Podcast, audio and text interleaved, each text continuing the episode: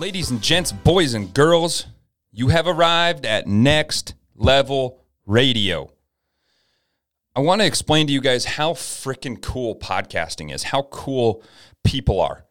If you listen to our podcast with Luca Hosevar, we talked about hundreds of different things, and every single thing came back to people, came back to connections, came back to relationships.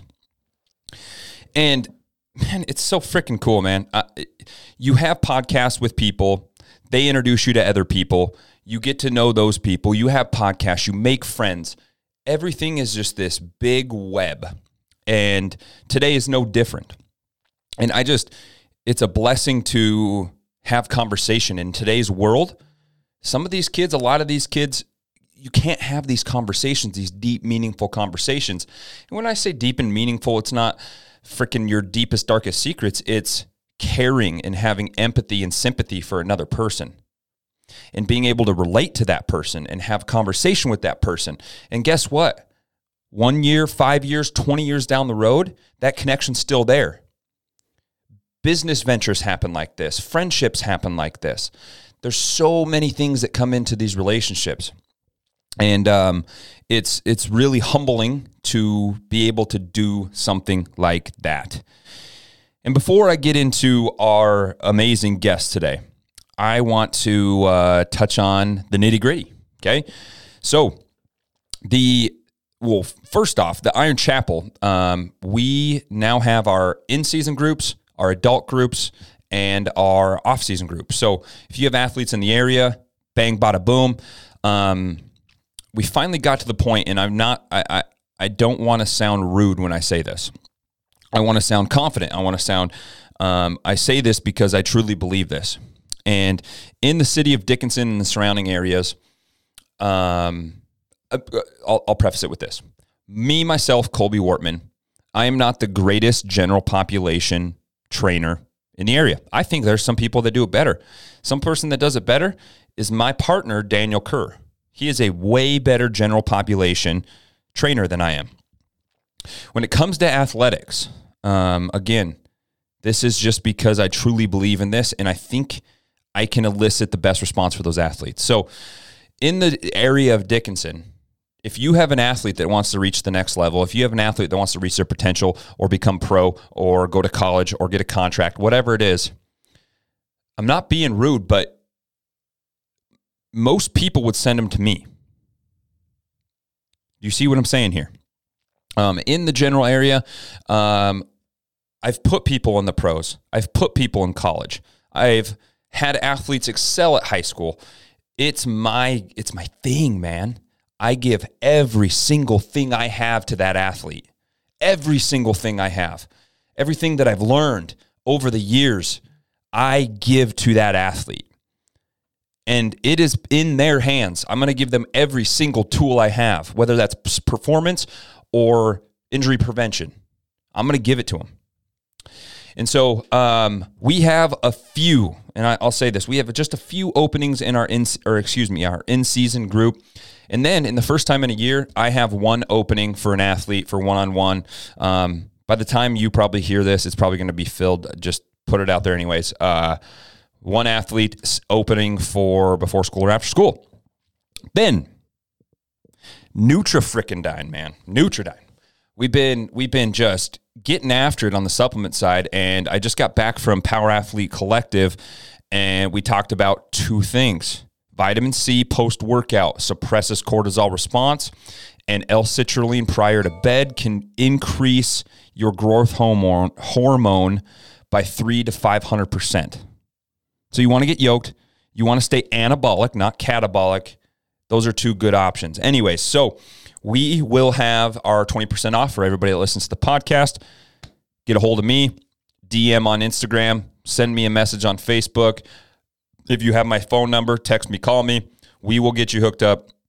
We appreciate everybody that listens to the podcast, so you will get the 20% off.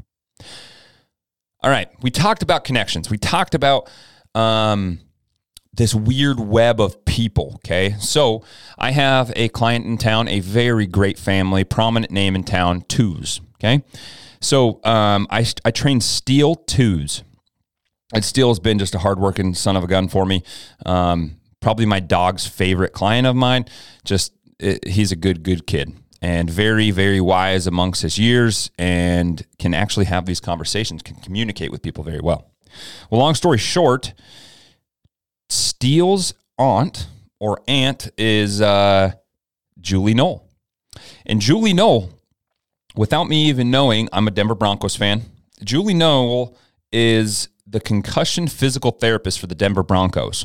Okay. Dude, Teddy Bridgewater, Teddy Bridgewater is looking good. Okay. We haven't looked this good since 018. The old sheriff was there. Okay. Julie Knoll is the, the concussion physical therapist for them.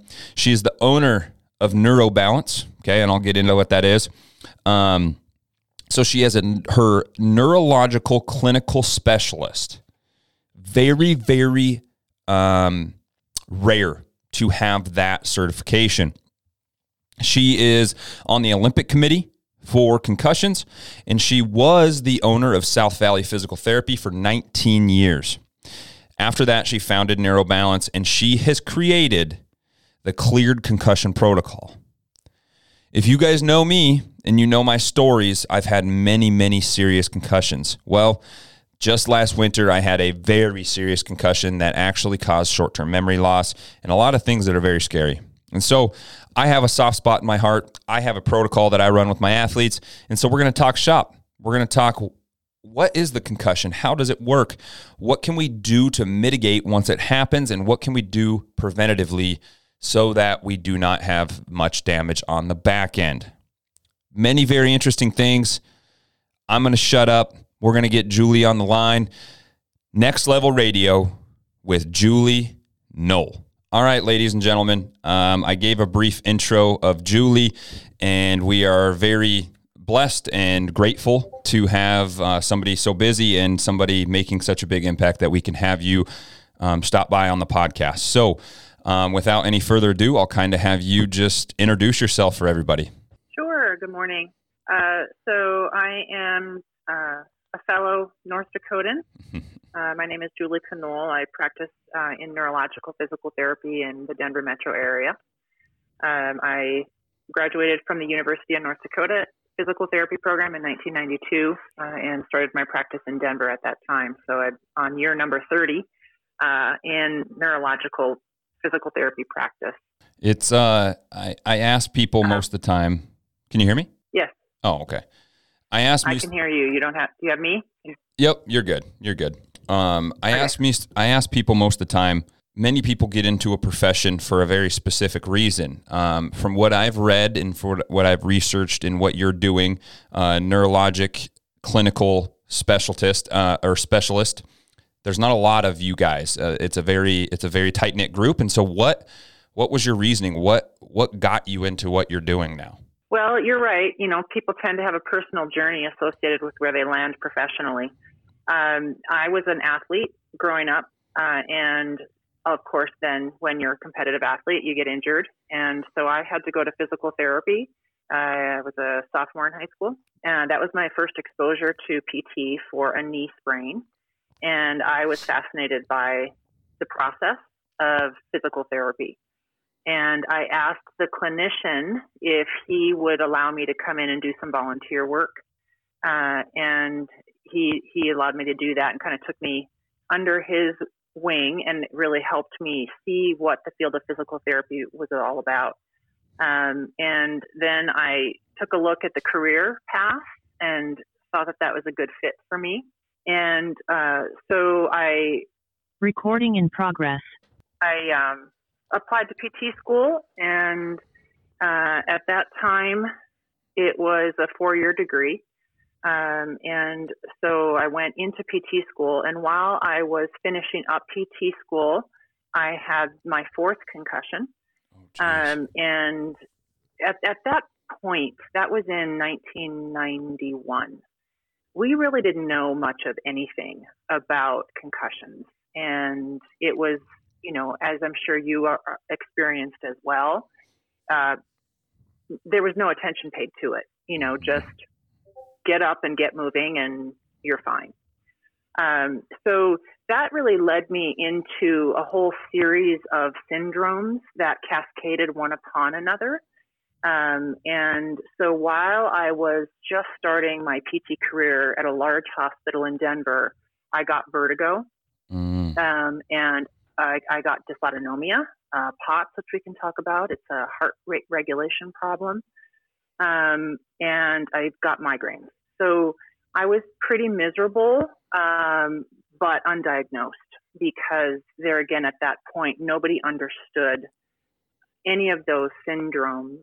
And I was treated for migraine for the head pain, but nobody understood the neurological sequela that can come with migraine.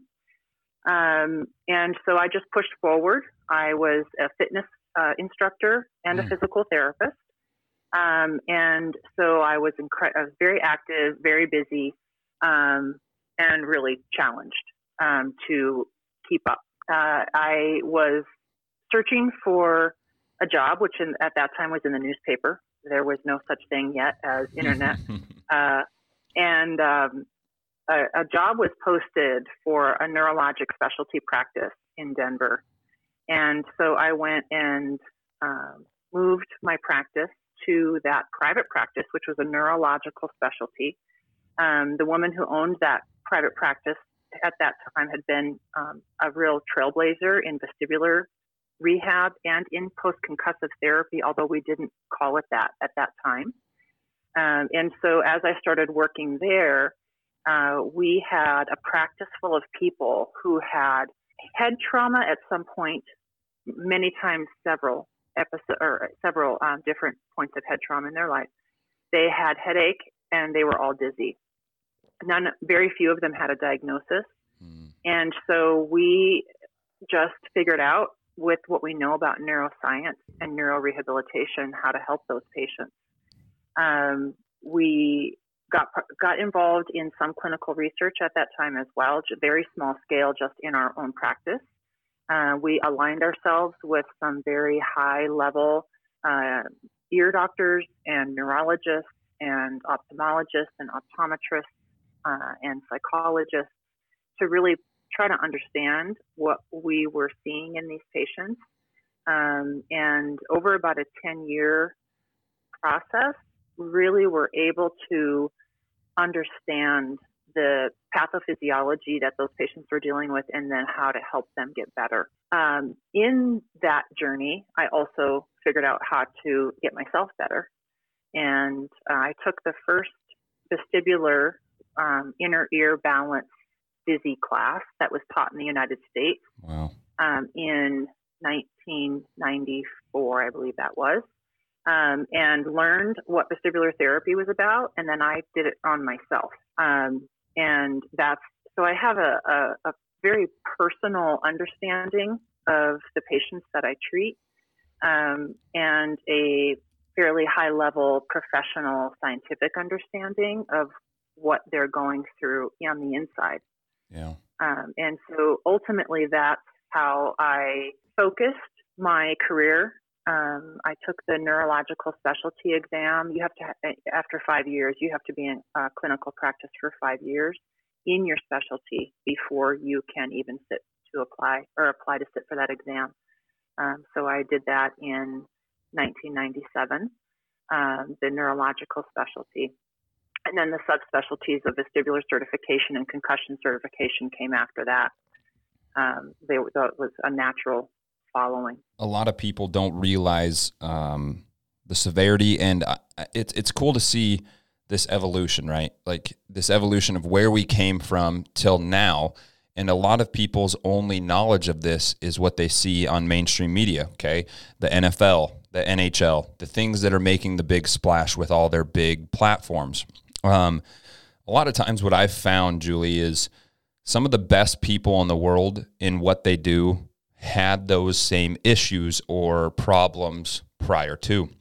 And for me, my thing was um, shoulders. I had three um, shoulder surgeries. Okay, bicep, um, labrum, and it's a it's a very hard surgery. So I really started diving into that. And then the two big things were definitely concussions and shoulders.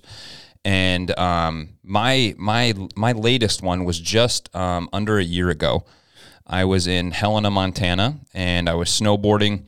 And I went up the lift. My wife was getting her boots on, and I went up the lift and I came down and I hit two um, pretty big jumps, like a 10 and a 15 foot jump. Did it fine, went back up the lift, and did the same two jumps again. I hit the first one, and then the second one, I caught my edge of my board and I went completely horizontal in the air. I was probably 15 feet in the air, and I landed right on the back of my head with the helmet on and knocked myself out and probably slid 20 to 25 feet before I woke up. At that time, um, all my prior injuries were when I was younger, when I was in college. Um, and so you rebound a lot quicker. Well, this one was very scary because I I didn't want to express it. I was very scared.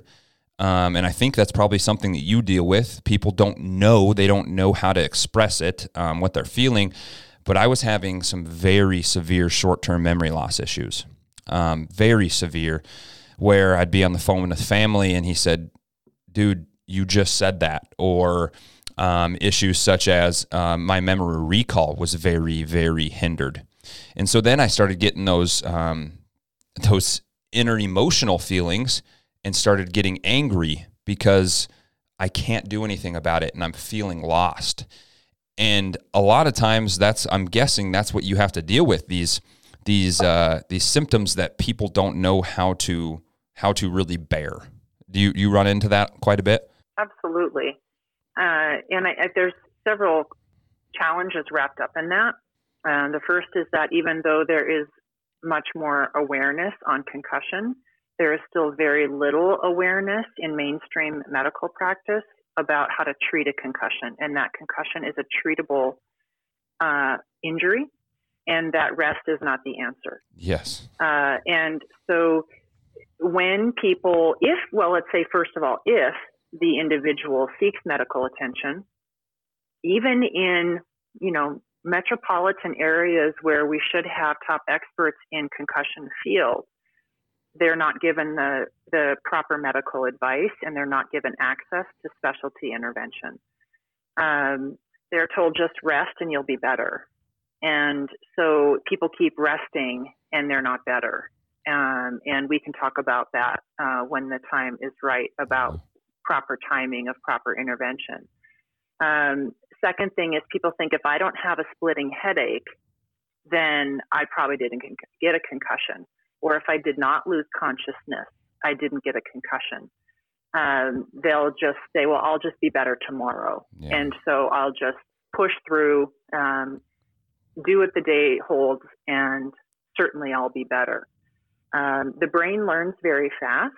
And so the brain learns positive things very fast. The brain also learns how to maladapt. It learns negative behaviors very fast. And so if people are struggling with post concussive symptoms and don't get intervention early, many of them will end up creating new pathways in their brain of dysfunction.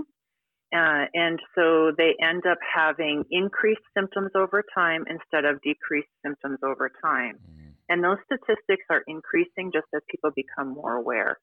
Um, and so we used to say that 80% of people will recover from a concussion within two, within three weeks, and now that number is down more close to closer to 50%.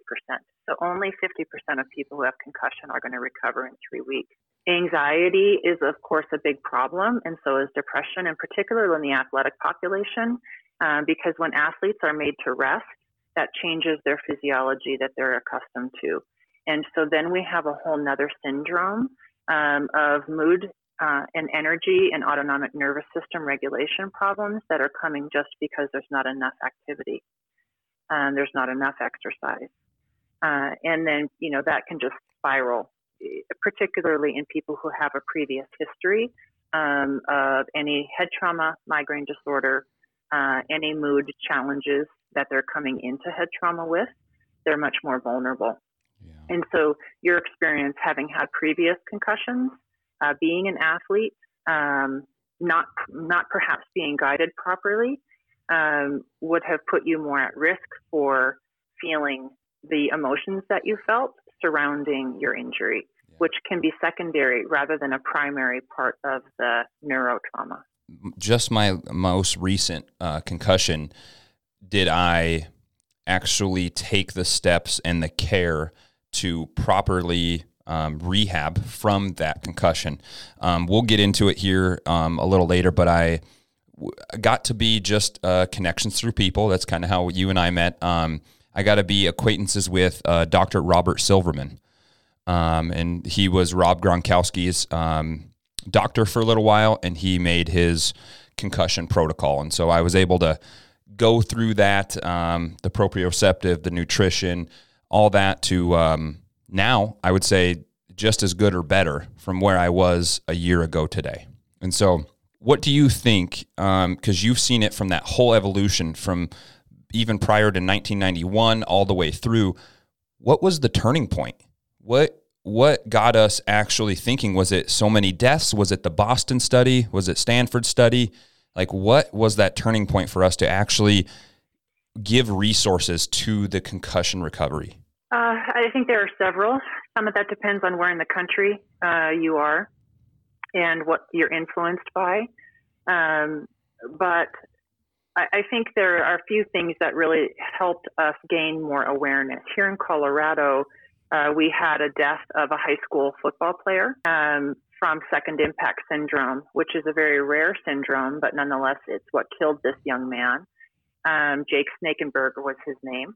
Mm. And uh, so we have had legislation here in Colorado, which I believe was the first in the country to mandate return or removal from play in in any instance where there was suspicion of potential concussion for the age group 11 to 19 year olds. Um, and so, in that law here, all the coaches in the school district and club had to go through concussion training um, to be able to identify accurately concussion, and then are mandated by law to keep an athlete out of play, um, along with all of the athletic trainers.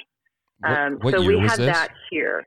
Uh, what year was this? I don't know the year exactly. Mm-hmm. Um, it's probably been uh, 10 or more years okay. ago okay.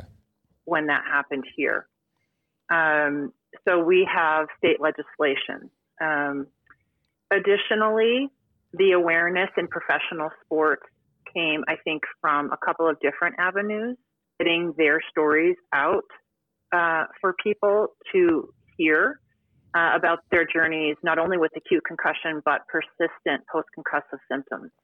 Um, and media getting their getting um, a hold of stories of suicides in the uh, retired NFL population and in the um, martial arts fighting boxing population, Parkinson's disease in boxers, um, the neurotrauma in people who are in collision and contact sports was gradually becoming more and more frequent. I also think then that the NFL Players Association um, really was able to get a large platform um, as they worked with the NFL to come to some agreements on how to care for retired players.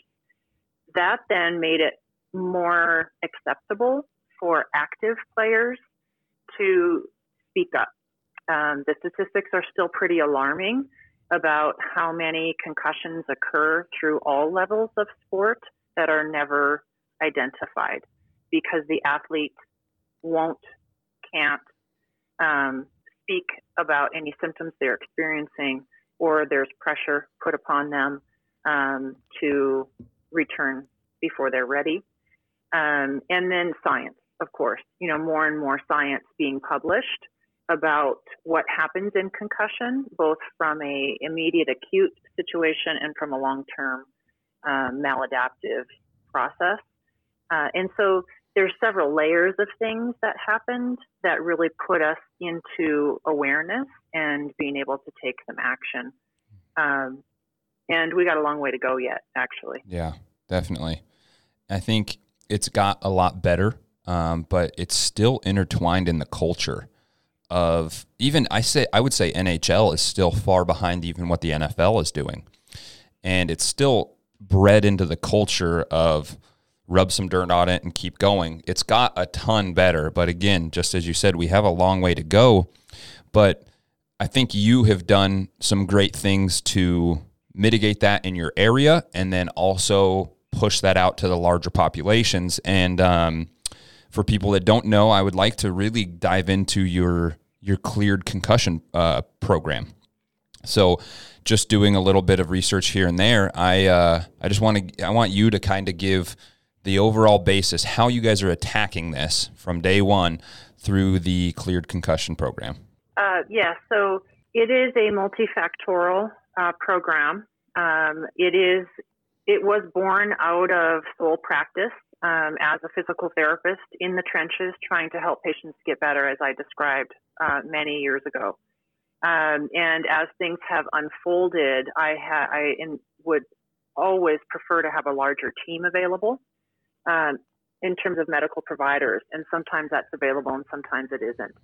Um, but the the concussion protocol that I wrote um, really starts at first with a review of the patient's medical history. So everybody who's coming in is either acutely concussed or experienced concussion at some point, and some of them don't even enter care until years later, unfortunately.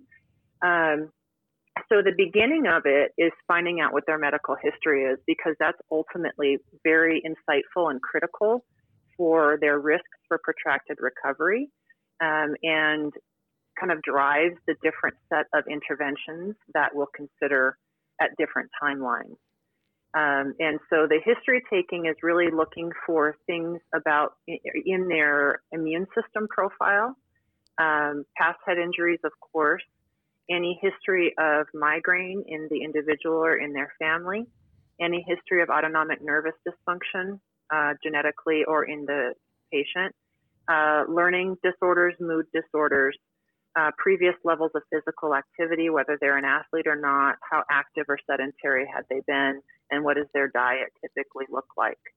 Um, all of those things are very key factors in helping to identify protracted risk um, of longer recovery, which takes more careful intervention at the beginning. Uh, so that's where it starts. Um, moving on then into clinical testing, uh, there are different categories that we put uh, post concussive injury into. Um, and so those are all evaluated. And so those categories are physiologic, which is really the cellular membrane exchanges um, that are occurring in the brain and the nutritional and blood flow problems that are associated with that if we're in an acute phase. Um, the second being the autonomic nervous system. Uh, most patients with head trauma are in sympathetic overdrive and have low parasympathetic tone and high sympathetic tone.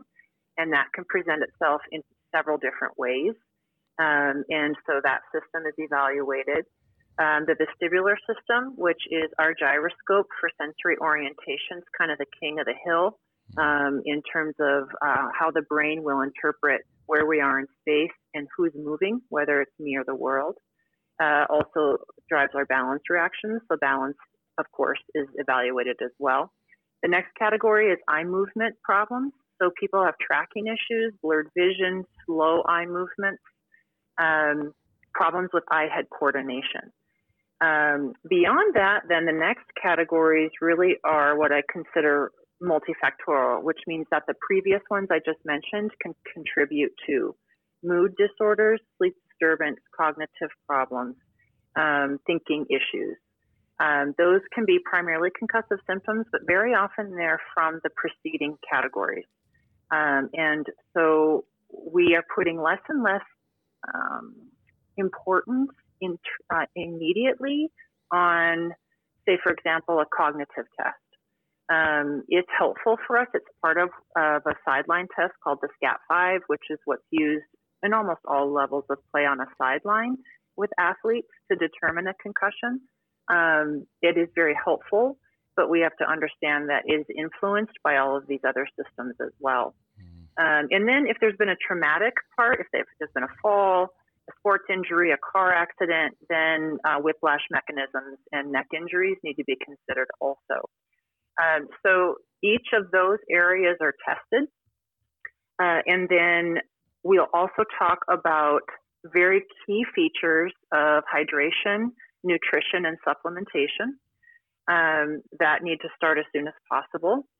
Pacing, uh, how much rest, how much exercise. Um, that's initially within the, if somebody comes to see me within the first 24 to 72 hours, that's a lot of what we're discussing in terms of treatment. Um, after that, then we'll be starting training programs for the categories of dysfunction that were identified in the testing. The other providers that I may be able to use for resources um, would be physicians, especially functional medicine trained, um, who can help us identify um, any other problems with mast cell activation or inflammation types of issues. Um, psychology, uh, sports psychologists uh, can be very helpful at the beginning as well. Um, head scans are kind of falling out of favor because mm. they don't identify concussion. Uh, and so the practice patterns now are not even advising for head scans in a concussive event. Interesting. Um, unless there's been a high acceleration. Um, if there's been high accelerate, high force, then head scans are still done. Um, but in young people, they're not very commonly used um, because we understand that they really what they do is rule out bleeding. Um, they're not going to rule in or out a concussion. Um, and so, if there has been an injury that isn't such a high speed impact, head, head scans are not being done.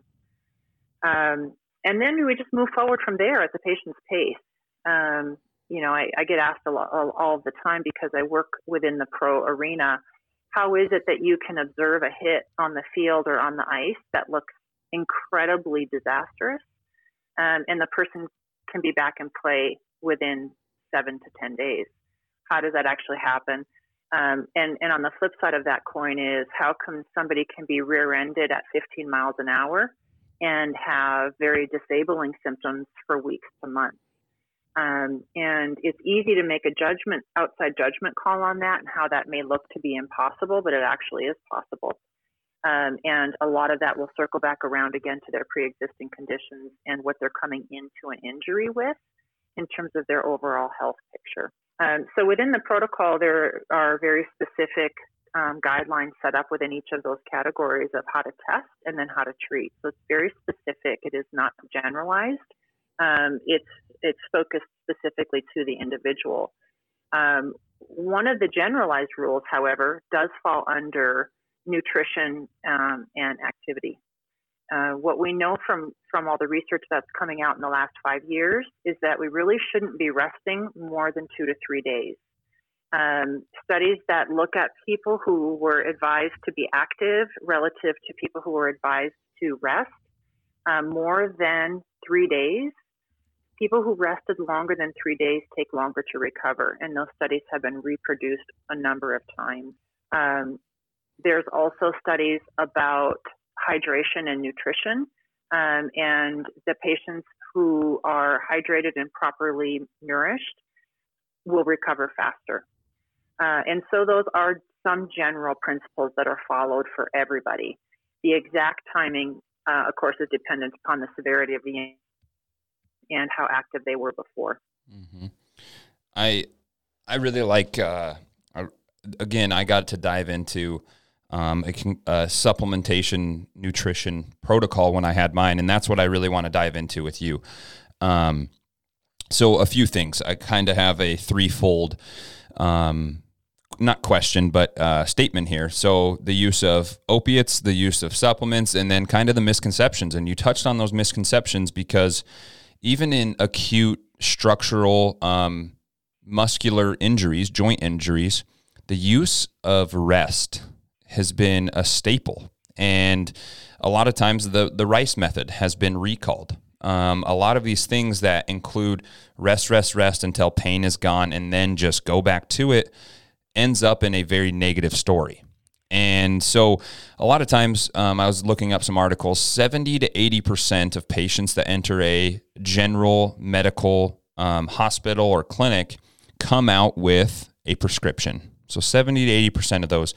And they're showing that there's this really strong correlation between opiate treatment and rate of healing in chronic wounds. And um, so the fact that we have this intertwined system of opiate use and then um, a lot of anecdotal um, stories and studies showing that we're healing much slower. And um, then you get into the supplementation, and you're you're talking about very individualized approaches, and your understanding is much deeper and more understood than my own. Um, but through the use of treating my athletes' concussions and myself, um, a lot of it comes back to raising BDNF, if I'm correct. Um, if we can really increase the neurotrophic factors, we can help on that end with supplementation. And so a lot of the um, treatment that I went through, um, I have my list right here, is we need to post concussion and we need to increase protein intake. We need to increase our omega 3s. We need to um, really intake um, and be serious about magnesium L-threonate as it can pass the blood brain barrier. Um, and then we also um, showed prior to, and a lot of the new studies show that creatine has a huge role to play in cognitive development and uh, chronic disease. And so increase your creatine, vitamin D, and curcumin. And so this is this whole um, supplementation uh, protocol that I went through. I'm very interested to hear from you because this is a again a general. There's a range of dosages and it's general. Say, hey, you have a severe concussion. We need to increase protein, omega threes, magnesium L-threonate, creatine, vitamin D, curcumin. So um, I, I, would love I would love to hear from you and kind of how you guys attack that end on nutrition and supplementation. Um, there's it's an exploding field. Um, as you know, nutraceutical interest is intensifying in, even within Western medicine, which is fantastic. Um, moving away from synthetic symptom covering types of options and yeah. moving into cellular healing, as you described. Um, and that comes from what we're given from the earth, you know, um, as opposed to something that was made in a lab. Yeah. Um, and so, in head trauma specifically, the bottom line is inflammation. And so that that's really everything that we look at for head trauma and nutrition and nutraceutical supplementation really circles back to inflammation. And the reason for that is because head trauma makes the blood brain barrier break down. Um, it is seen on scans, so we know it now. There is no dispute about the fact that head trauma creates a blood brain barrier breach. So that now means that the brain, which is normally a very sterile environment um, that does not have any flow from the rest of our body into it, now is vulnerable to things that are floating around the rest of our body. And some of those are just normal things, like you know, normal mast cell, um, things that normally would our immune system would respond to to help us clear out toxins that we take in through our gut and that we are exposed to in the environment. Um, and with that blood brain barrier breach comes inflammation. Um, and so that's really where we are at right now. I, I think that we'll learn a lot more uh, about some of the, the other items that you were discussing. Um, but what, what the current trends are in helping people pre- prepare their cells for healing and support their cells in healing beyond the physical medicine that I mentioned. Um, first and foremost, and most often overlooked, is simply hydration. Uh, most people do not drink enough good water. Uh, they drink a lot of other stuff that um, not good for them um, and especially young people. And so the first thing I tell them is you have to be drinking at least half your body weight in ounces of water every single day, at least. And we should all be doing that anyway, but most people aren't. So that's first. Um, second is magnesium. Uh, magnesium glycinate. Uh, and the way I tell it to patients is it, it soothes your brain. Hmm. Uh, it's very helpful for restorative sleep. Um, and so the, the, dosage that we recommend for magnesium glycinate is 400 milligrams um, taken at night. Um, omega 3 fatty acids are also very critical, as you know. Um, and so I uh, encourage patients to supplement. Um, let me back up first by saying I always prefer that we that we talk about what foods they're eating 1st mm-hmm. um, because supplements are just that, right? They're supposed to supplement a healthy diet. Um, so if we eat a bad diet and then we take supplements, we're missing the initial phase. Um, and so backing up first into diet, um, and here again, you have to consider people's medical history and whether or not they're diabetic, uh, whether or not they may have kidney problems, um, if they have gluten intolerance or other issues that they're coming to the table with. Um, so I do always talk to them first about diet. So acutely, if they can and are willing to eat fish, um, the, the food groups that we know are high in omega 3 fatty acids. So, can they eat fish, eggs, nuts, seeds? Those in particular um, will help them right out of the gate. And if that's not their typical diet, I ask them to make it their medicine diet. Mm. Um, the second food group, then, we consider besides omegas is quercetin, which is a plant flavonoid that's anti inflammatory. And so, food groups that are high in quercetin are leafy greens um, and berries. So, blueberries, cherries, raspberries.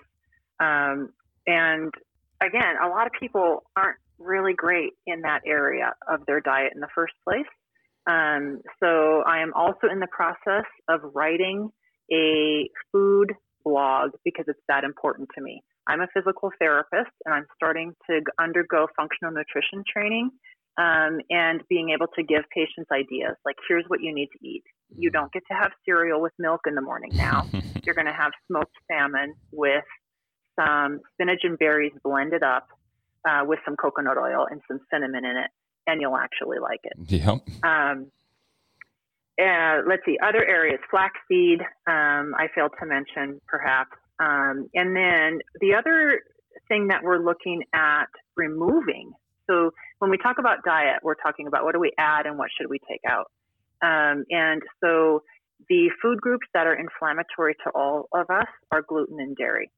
Um, and this happens also in people who do not have celiac disease and do not have lactose intolerance. So we're not talking about lactose. We're talking about the product of dairy, um, and that is a pro-inflammatory food.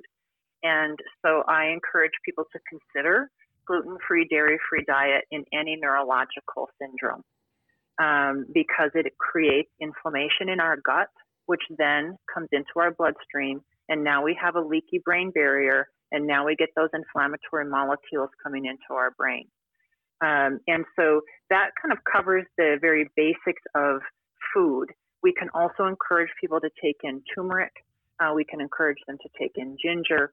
Those are additional spices that will help people uh, with anti inflammation. Um, then we can say, okay, now let's see what we can supplement in terms of something you can take to add into your nutrition. Um, and so B2 is a very, uh, riboflavin is another uh, very well studied vitamin. Um, it helps in migraine syndrome. It helps with headaches after concussion.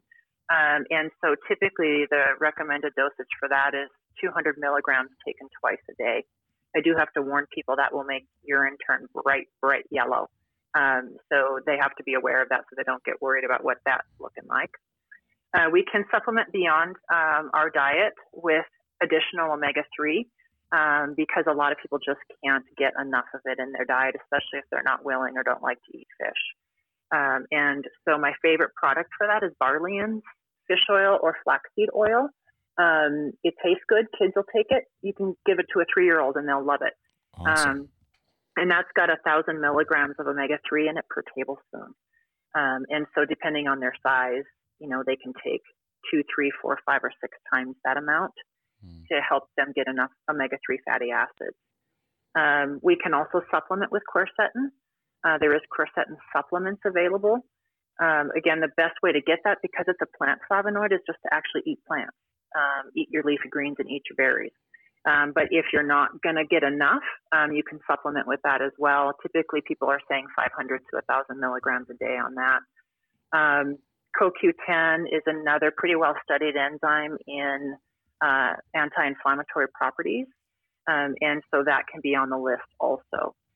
But again, I just can't emphasize enough how I will prefer that people clean up their diet and use food uh, first, and then we can supplement after.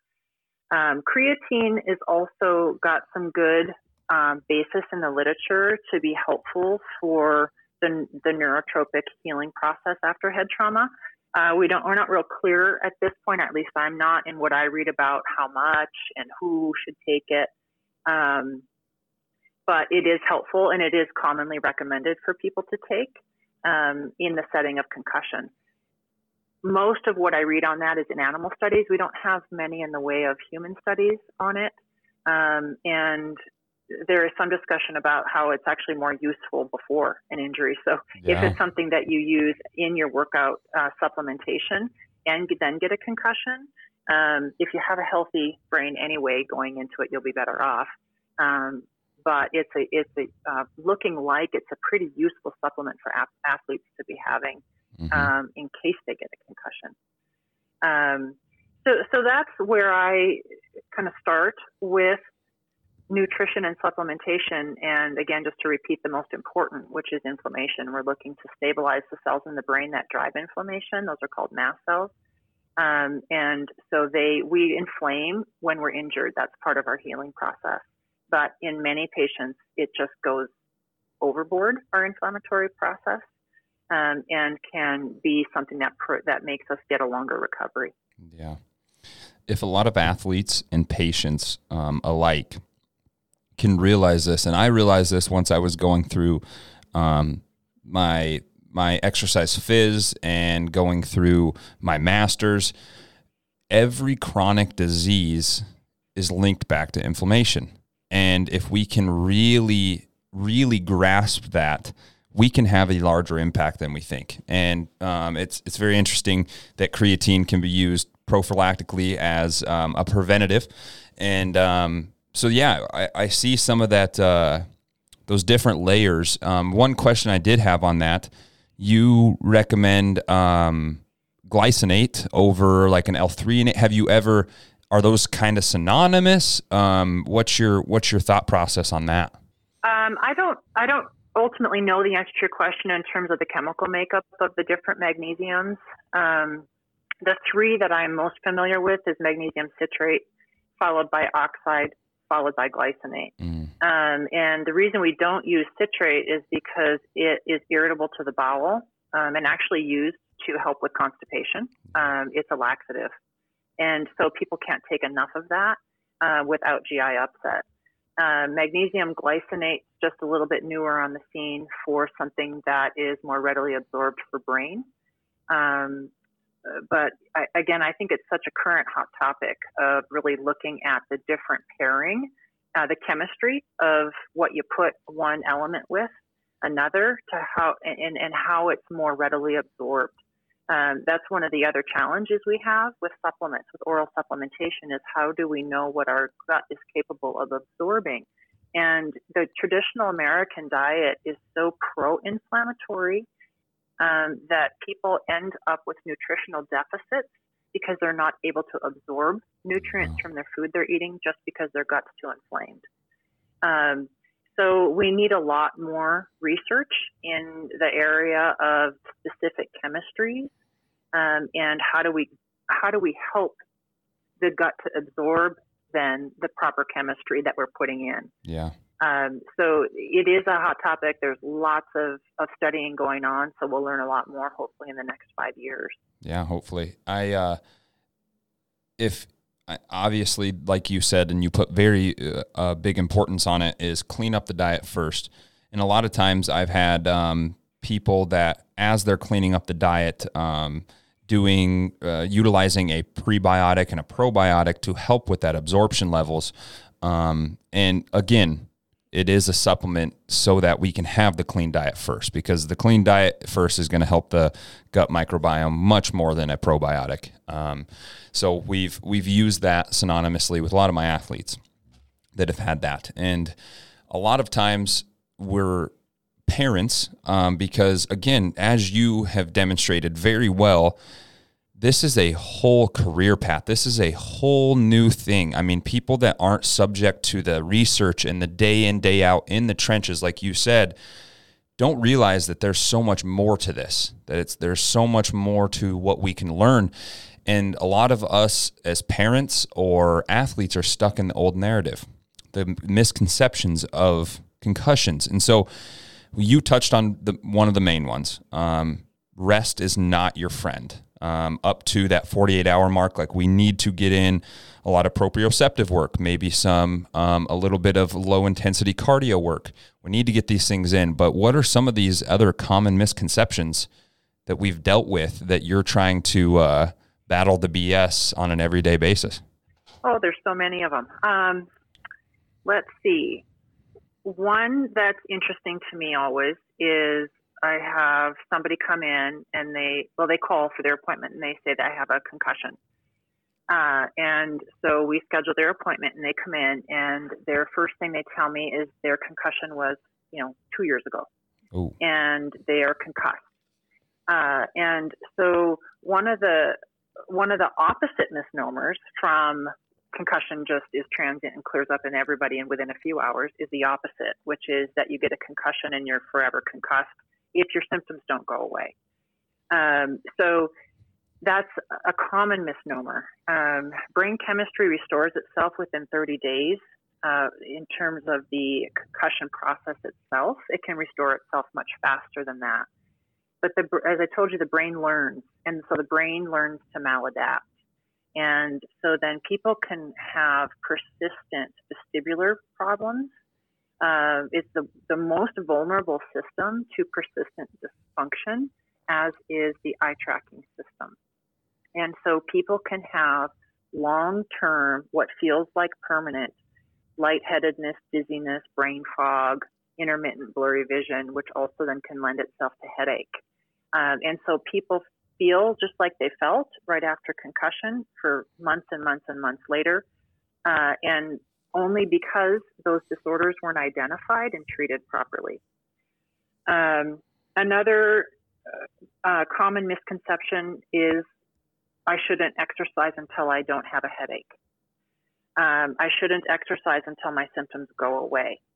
And one of the more shocking tests for patients to go through and for parents of, of adolescents. They can't believe I'm going to put them on a treadmill and have um, it's done carefully. I'm being a little bit facetious about that. Their heart rate is monitored and their symptoms are monitored every minute. Um, and often what happens is they've got a, let's say they come into the clinic with a five out of a 10 headache and we're going to do a treadmill test. And I carefully explain why that's safe and why I'm choosing to proceed with that in that particular person after clearing them from a, for a lot of other issues. And as we start to exercise, their headache goes down.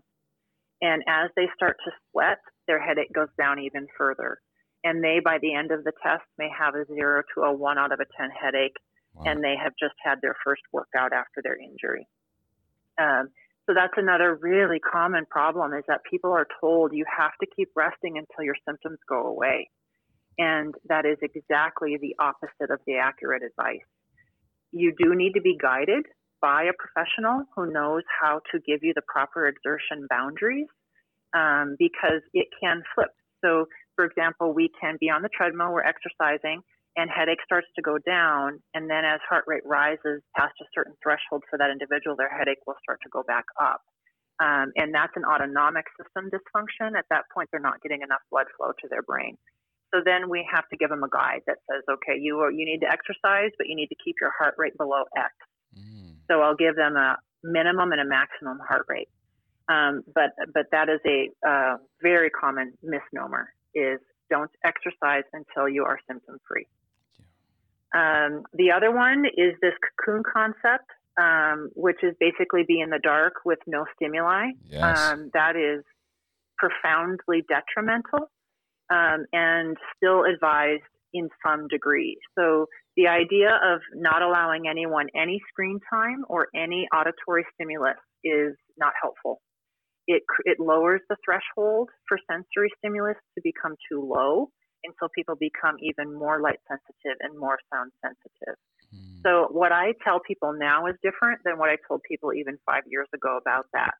Um, so I give them specific guidelines, especially um, younger people who are used to looking at their phones, you know, continually through the day. We do want to decrease that. Um, but we're no longer saying you may not pick up your phone, you may not turn on the TV, and you may not look at your computer. Mm. Um, that's old. That is old news. So you want to limit it. You want to limit your screen time and limit your exposure to, to light and to loud noise. Uh, so, for example, um, hockey players, I don't want them in the uh, in the rink. So once they're concussed, I ask them to leave the rink because it's loud it's, it, and it's bright. Um, and so that's too much. But I'm not going to take your phone away from you. I'm just going to ask you to set it down. But if somebody texts you, sure, you can pick up your phone and text back. Um, so we need a, a moderate uh, reduction, not a complete reduction in sensory stimulus in those first 48 hours after head trauma. Um, I think those are the ones that, that are most significantly different and maybe most surprising to people um, about misconceptions.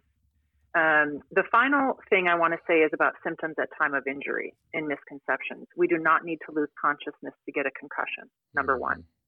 Number two is loss of consciousness is not the primary predictor of severity. That's also very surprising to people. Very. The most common predictor of severity is dizziness. So if you're dizzy with your injury, you're seven times more likely to have a protracted recovery than you are if you have a headache at the time of injury or if you lose consciousness. Wow. Um, and so that is another really big surprise to people. So they'll say, well, I didn't lose consciousness, so I didn't have a concussion. That is false. Um, and they will say, well, I don't have much of a headache. I'm nauseous and I'm dizzy and I'm blurry, but I really don't have, or maybe I had a headache for a couple of hours, but that cleared up pretty quickly. Therefore, I must not have much of a concussion. That is absolutely false. Um, there are 23 identified symptoms for concussion, um, and headache is only one of them. Uh, and so it's that circles around again to why it's so important after head trauma to meet with a professional who is very specialized and on top of their game for concussion.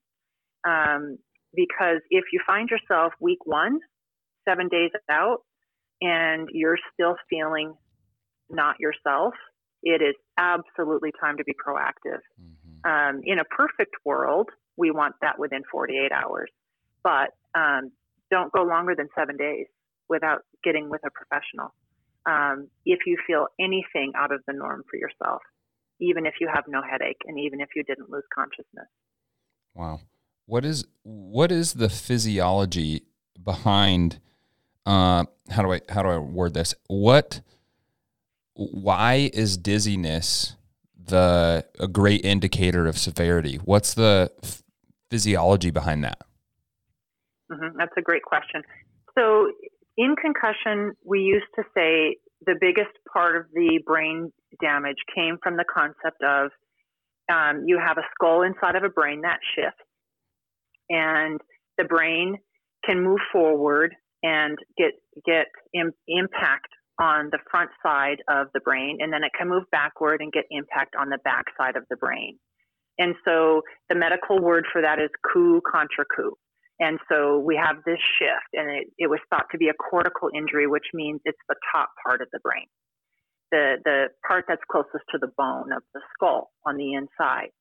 And what we know now is that while that isn't untrue, the shifting that goes like this inside, the fulcrum is in the brainstem. And Mhm. so when we have this shift, most of the stretching of the nerves is in the brainstem. And so concussion injury is almost always, well, it's always in the brainstem. Whether or not it extends above the brainstem depends on how much force occurred. Um, and so it is a brainstem injury first and foremost, even in the most minor of concussions. The brainstem is the place that gets the shearing force. And so that's the place that the chemistry changes start happening. That is the place that will make you lose consciousness in a more severe um, uh, mechanism. uh, or a more immediate crisis. Um, but the vestibular, all of the nerve fibers for our vestibular system, for our eye tracking system, and for our autonomic system, which regulates our heart rate and blood pressure, uh, and for our mood system are in our brainstem, and the structures immediately above it. So they're they're very deep, um, and so that's why the vestibular system and the eye tracking system are the most common common uh, in terms of where the impact is. It's it's in the brainstem, wow. and the heart rate and blood pressure regulation system is there too, and so is our fight or flight center. And so you mentioned after your injury how you were feeling really scared, emotional. Um, that is not just because you aren't a tough human uh, emotionally. That's because the emotional regulation centers in the brain low, low, just uh, within and above the brainstem. And so people have, they feel startled, they feel on edge. Um, they might actually startle. You know, a friend just kind of walks up to them and they jump. Um, that is a neuro, neurological regulation problem within that fight or flight mechanism, which is in that lower part of the brain. Um, and that's why those systems are injured, and that's why they can be dysfunctional for such a long time um, because the brain then will learn to change how it operates. And I could go into that for a long, long time. But yeah. Um, I, uh, so we we move away from this concept of coup contrecoup and that the brain hits the skull. That's that actually is not the definition of concussion. Um, when that happens, swelling and, and sometimes bleeding can be seen on MRI in the cortical areas of the occipital lobe in the back and the frontal lobe in the front. Um, and in the definition of concussion, we have a normal MRI. We don't have any swelling or, or um, visible trauma in those areas of the brain. Um, in scans that are not yet available commercially, um, they look at de- uh, deposition of water and change in cellular function, and that's all in the brainstem. Mm. Uh, and the MRIs are completely normal. Wow. I, I hope people, um, what you just said is going to be a sound bite. It's going to be a highlight of what we just said because um, even me being having some type of knowledge um, and basis behind these concussions, I did not realize that dizziness was the best indicator or one of the best indicators for severity. And um, sadly, a lot of people, um, I mean, that dizziness, if it's very mild, they're not alarmed by that. They just think that's a normal thing of concussion. As soon as they're getting jarring and rearing headaches and all this stuff, or a loss of consciousness, like you said, that's when they their alert goes off and they say, "Hey, I need help." But that dizziness is so interesting to me because I I, I had that dizziness and I lost consciousness. Um, and so it's it's very interesting to me. I hope that everybody that's listening to this right now keys into that because that could be that could be make or break. That could be a big deal of getting this concussion um, behind us. If right, uh, because if you're only asking people, tell me about your headache, and they say I don't have one, and then you stop there and say, okay, good, you don't have a concussion, mm, you're good to go. Um, it's dangerous. That is, and in the athlete world, um, in sports that use eye head tracking and balance, um, if you put an athlete back on the field and their eye tracking is slow and their balance is off, they're at risk for several things. Um, they're at risk for another concussion. They don't see somebody coming from their periphery because they have peripheral visual uh, restriction that we didn't know about if we didn't look for it. Um, you mentioned the proprioceptive system, so they the risk for ACL injury after concussion is very high. Yeah, I was um, just going to say there that. There are several studies um, that look at ACL injury after concussion. Um, and that can be because their vestibular ocular proprioceptive system wasn't tested properly and wasn't rehabbed properly. You don't have a headache, you're good to go. We're putting you back in. Um, and then that is really doing a disservice to that individual for uh, risk for, for other additional injuries. Yeah. I was just going to say that there's uh, multiple studies about um, concussion and onset of f- future ACL injuries. It's uh, it's alarming. Um, as we as we kind of uh, start wrapping up here a little bit, I want to know um, one, what is your uh, role with uh, the Denver Broncos, and then also, what are some trends that you're seeing um, as it pertains to concussions, whether that's um, awareness or acceptance in what you're doing? What are these trends that you're seeing in professional sports?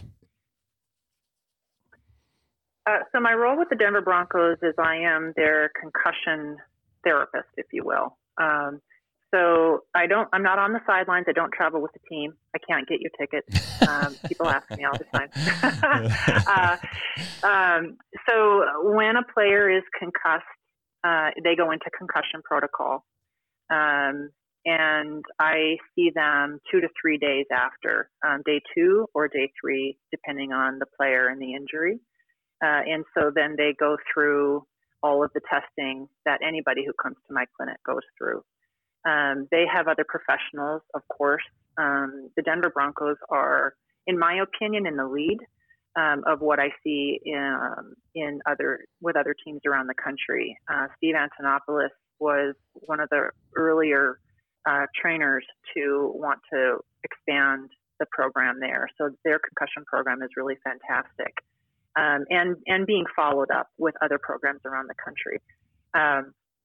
So uh, they will go through all of the the testing that I mentioned in those different categories with me, and then if we identify impairments, then uh, the pro- program is prescribed. I prescribe that, and then the training staff uh, run through that for the player uh, at the facility every day. Um, so that's my role with the Broncos. Um, I have been invited to other teams to go train training staff hmm. in in more specific, um, very specific uh, and expanded protocols, much beyond the NFL. The NFL protocol itself is very minimal, um, and so teams are getting more interested in expanding their concussion protocols beyond what the NFL requires, uh, out of the best interest of their players, uh, which is, is is really a culture shift from historically you just got your bell rung and get back in. Um, so it, it is um, the awareness is there, uh, culture is shifting, and support is being provided to players like never before. Um, NFL, I also think, is in the lead, um, and they are doing a, a, much better job with taking care of their players. Um, other professional sports are are paying attention, um, but they've got a longer way to go. Um, so I see a lot of NHL players. I see a lot of UFC fighters, completely ironic. I get it, um, but they need help too. Yeah. Um, I I see every, things that are surprising. You know, swimmers. Um, they mm-hmm. hit their head against the wall, for example. People you wouldn't think are in any kind of collision or contact sport. Um, baseball players. I see some NBA players as well.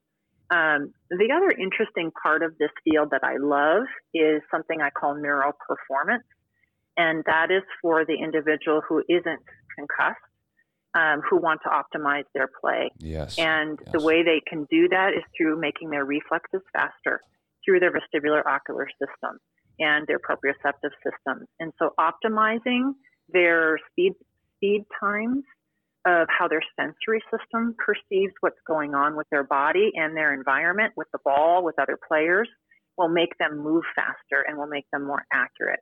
Um, and so that's a really fun aspect of my career, also that I like. I see a lot of players off season um, who either had a concussion last season, they feel like they never really got back ahead of it, um, or feel like, you know, maybe I did, haven't ever had a concussion, but I just want to be better uh, wide receivers, um, in particular, having to run fast with their head turned backward and catch a ball.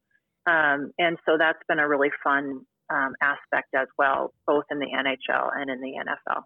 Wow, I I really like that. Um, if we can move forward um, outside of just Western medicine, move forward to very proactive approaches. How can we be better before the concussion happens? It's very interesting. I. Uh, here in North Dakota, you don't get as many as in Denver, Colorado, but um, I have a good friend and uh, athlete that played for the Eagles for a little while. Um, I was training him prior before he went to the Eagles, and then he is now at the Winnipeg Blue Bombers in Canada. And he's one of those guys that we really, really work on. He's a DB, So his whole game is made off of reaction to stimuli. He has to be able to react quicker to the offensive player, and that's who wins. And so we do a ton of a lot of proprioceptive work, but outside of that, reaction work. Don't anticipate my voice or don't anticipate the whistle or don't anticipate set hut, react to it. And so we we're really working on a lot of these um, reaction things with these high level athletes. And then once a high school athlete that is proficient enough, we really hammer home those reactions because, again, speed kills. That is what makes great athletes. And so it's very interesting to see that we are finally getting, not getting away from, but getting um, past just the repercussions and the treatment of concussions and trying to become better, which is very cool. Absolutely. Yeah. So um, I, I, I usually wrap up with one question, and I I, I want to um, present this question to you and see kind of where you're at with it. And you've already had an amazing um, career through this. I believe you owned a separate practice for many years prior to, correct?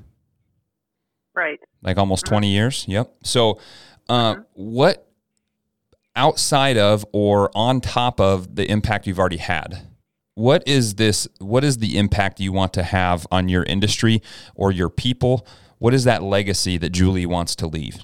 Hmm, that's a good question and a big one. um, I have insatiable curiosity, um, and so I'm a I'm I am constantly learning. Um, so, impact on the profession. Um, we have in the field of physical therapy, not all that neurological in particular, uh, not all that many of us um, are neurological specialists, and fewer of us are vestibular concussion specialists.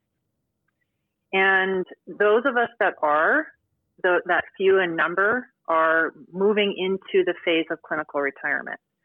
Um, coupled with the fact that our young professionals are trained to understand something called evidence based medicine. So when I started, and many of us older neurological clinicians started, there wasn't any evidence.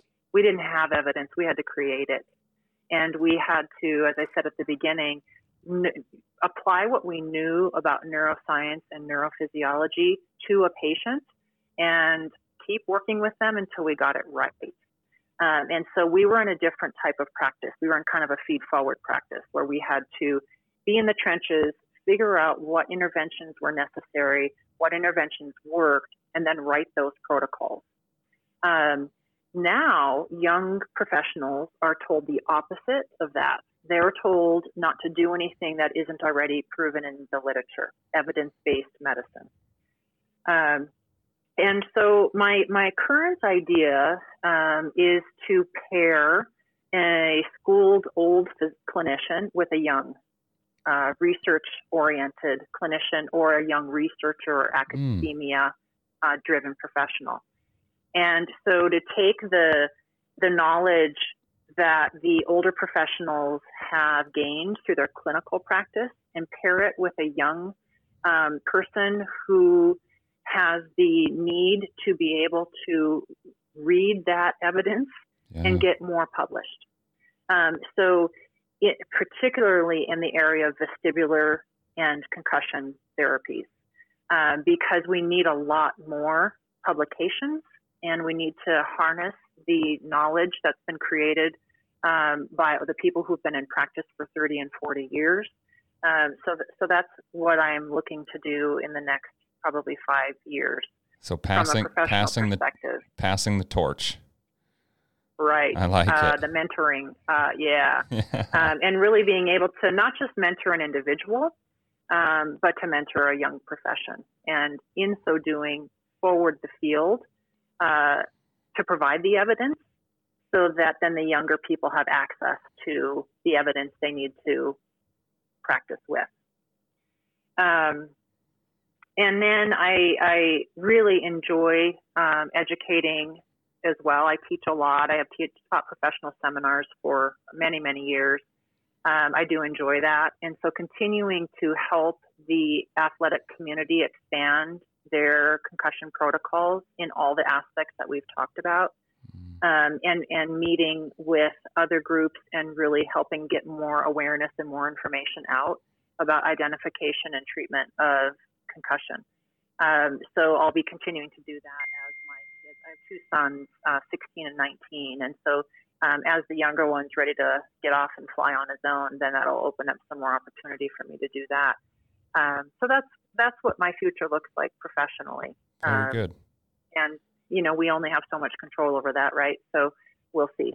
Yeah, very good. I uh I'm just kind of on the other realm too. I I just uh this last weekend I've done speaking seminars and led seminars all the North Dakota, South Dakota, Montana, Wyoming. Um, but I got asked to fly out to Austin, Texas and do a much bigger um, event. And so I just got back from that speaking on the road and it I'm I'm I'm a young individual and it takes it out of you. The road just crushes you. oh my. It's But exhausting. oh it is. It Yeah. is. It's uh it's very enjoyable, but it does take a toll on you. And um I, uh, I I truly enjoy that, and so I, I hope the best for you on that end as well. It's a it's a lot of fun, and again, passing that torch and being able to push the industry is all that I look for, and from the sounds of it, that's all you're looking for. So, I uh, Yep, for sure. I truly, truly uh, appreciate your time. It was amazing. We uh, were able to talk about a lot of stuff that, um, again, I learned a lot, uh, and I hope everybody listening to this learned a lot. I will. Uh, I'll catch up with you here just in a second once I'm done recording. But I thank you so much for your time. Yeah, it was it was a blast. Absolutely. Thank you for the invitation. Yes, no problem. So, everybody, that is another episode, another dense episode of Next Level Radio. Tune in next week. Um, oh, one one last thing. Where can people reach you if they're in the Denver area? What's the best uh, way to get your services? Neurobalancept.com. Awesome, awesome. So that is it. Thank you so much, Julie. We will talk to all you people later and have a wonderful, wonderful day.